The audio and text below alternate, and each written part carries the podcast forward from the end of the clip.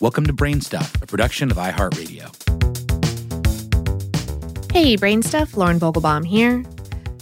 On April 9th of 1865, the long and bloody American Civil War finally came to an end.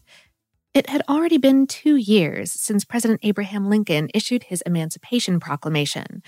But after the Confederacy's surrender, word spread, if slowly, to the more than 4 million formerly enslaved black men, women, and children that they were truly and officially free. White plantation owners, however, in league with Southern lawmakers and Northern corporations, had other ideas. Starting with Mississippi and South Carolina, all white state legislatures passed a series of laws called the Black Codes, intent on re enslaving people by essentially criminalizing being black. For the article this episode is based on, How Stuff Works spoke with T. Dion Bailey, a history professor at Colgate University who specializes in African American women's history and mass incarceration. She explained, White Southerners have a clear sense of how they want to restructure their society after the Civil War, and they're going to make sure that they do that through these legal and extra legal means. The Black Codes, enacted in late 1865 and early 1866, were devised to keep freed people in the South legally bound to plantations. With real emancipation, newly freed Black people could strike out on their own, farming their own land or plying a trade as a skilled artisan. The greatest fear of Southern cotton growers and their Northern manufacturing partners was that with the end of slavery, they would lose access to the cheap or free and plentiful labor that had made cotton a cash crop. The result was what journalist Douglas Blackmon called Slavery by Another Name, which is the title of his 2008 book, uh, namely, the widespread practice of free black men and women unjustly imprisoned and then auctioned off to plantations and corporations to work off their fines. Vagrancy laws were common in the 19th century, giving local sheriffs the authority to arrest vagrants who were unemployed, hanging out on the street, and potentially looking for trouble. But the Black Codes in states like Mississippi and South Carolina created a whole new category of vagrancy that only applied to Black people. Bailey said after the Civil War, the South was destroyed. There was no infrastructure left. You have poor whites and newly freed blacks, and a lot of people didn't have jobs. But these vagrancy laws specifically attacked African Americans. According to these codes, any black person who didn't have a work contract as a servant for a white master could be arrested for vagrancy. That meant that no black person could farm for themselves or work independently as a blacksmith or carpenter. They had to work for a white person, often the very same person who formerly enslaved them, or go to jail. Poor white people, on the other hand, might be charged with vagrancy, but the courts customarily waived any fines, hard labor, or other punishments. But a black person arrested for vagrancy under the black codes would enter a cycle of forced labor from which there was little hope of escape. At first, they would be hit with a fine so exorbitant that they'd never be able to pay it. Then they'd be hired out to a planter who would pay the vagrant's wages directly to the state. Once a black person was convicted of vagrancy, there was no incentive for former slave masters to ever set them free. Bailey said, your labor is costing almost nothing. They don't have to clothe you, they only have to feed you enough to keep you alive. And there's a sense that even if one vagrant dies, you could get another. Under this guise of vagrancy, they knew it was an unlimited source of black bodies. The U.S. Congress passed the 13th Amendment, formally abolishing slavery in January of 1865, before the end of the Civil War. But the amendment contains a gaping loophole that the Black Codes were quick to exploit.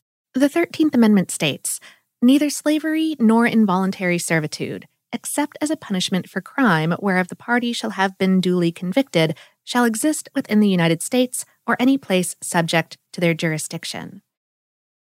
So, slavery was abolished except when it was a punishment for a crime, which is why the Black Codes made black vagrancy a crime and why young black children would be forcibly removed from their parents under the guise of negligence and then apprenticed to a white planter for no pay. Bailey said, This was a legal system set up to not only mimic slavery, but to re enslave all these newly freed men, women, and children, and it effectively did. Tens of thousands of Black people were leased by the state to planters, miners, corporations, and others to pay off these debts. Formerly enslaved people were afforded some new rights under the Black Codes, too. They could own land and property. They could legally marry, though only other black people. And they could sue, be sued, and testify in court, though not against white people. But those few rights primarily served to give freed people the legal standing to get in trouble. Bailey said, Southern lawmakers try to hide this under the guise of, well, you do have some rights. You can marry, you can testify in court, but only if it was a person of their race. A black person could never take recourse against a person they worked for who was taking advantage of them or who didn't pay them. The Black Codes were short lived. The U.S. Congress, frustrated with attempts by Southern lawmakers to sidestep Reconstruction, passed the Civil Rights Act of 1866, which affirmed that Black Americans must be afforded the same civil rights as white Americans. In the wake of this act, the federal government imposed what's known as radical Reconstruction on the former Confederate states. During this time, Black men were given the right to vote and run for political office, and thousands of public schools opened across the South to serve Black children. The Black Codes were nullified, but their legacy would echo down. Bailey said, The Black Codes laid the framework for how this whole system is going to work for the next 100 years. Jim Crow laws, enacted in the South in the 1890s and lasting all the way to the civil rights movement of the 1950s and 60s, made it illegal for Black and white people to share any public facilities, meaning that both groups had separate schools, libraries, hospitals, restaurants, etc with Black people receiving inferior facilities. Other laws required literacy tests and or poll taxes to be paid before voting, all designed to disenfranchise poor African Americans. In that book, Slavery by Another Name, journalist Blackmon wrote about a black man named Green Cottenham, who was arrested in 1908 in Alabama for vagrancy, the same trumped up charge invented 40 years earlier by the Black Codes, Cottenham was auctioned off to the Northern Corporation U.S. Steel, who chained him in a Birmingham, Alabama coal mine and tasked him with mining eight tons of coal a day until his fine was repaid. If he collapsed from malnourishment or fatigue, he'd be whipped. And if he died, he'd be buried in a shallow, unmarked grave with the rest. More than a thousand black men were toiling for U.S. Steel along with Cottenham in the same mine, in less than one year, 60 were dead from disease, accidents, or homicide. Even today, over a hundred years later, thousands of prisoners in the US, mostly black and Latino, perform work for some very large corporations and are paid less than a dollar an hour. And it was all set in motion by the Black Codes.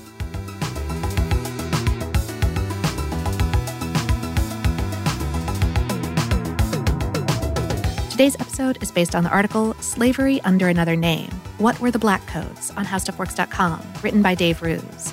Brainstuff is a production of iHeartRadio in partnership with HowStuffWorks.com and is produced by Tyler Klang. For more podcasts from iHeartRadio, visit the iHeartRadio app, Apple Podcasts, or wherever you listen to your favorite shows.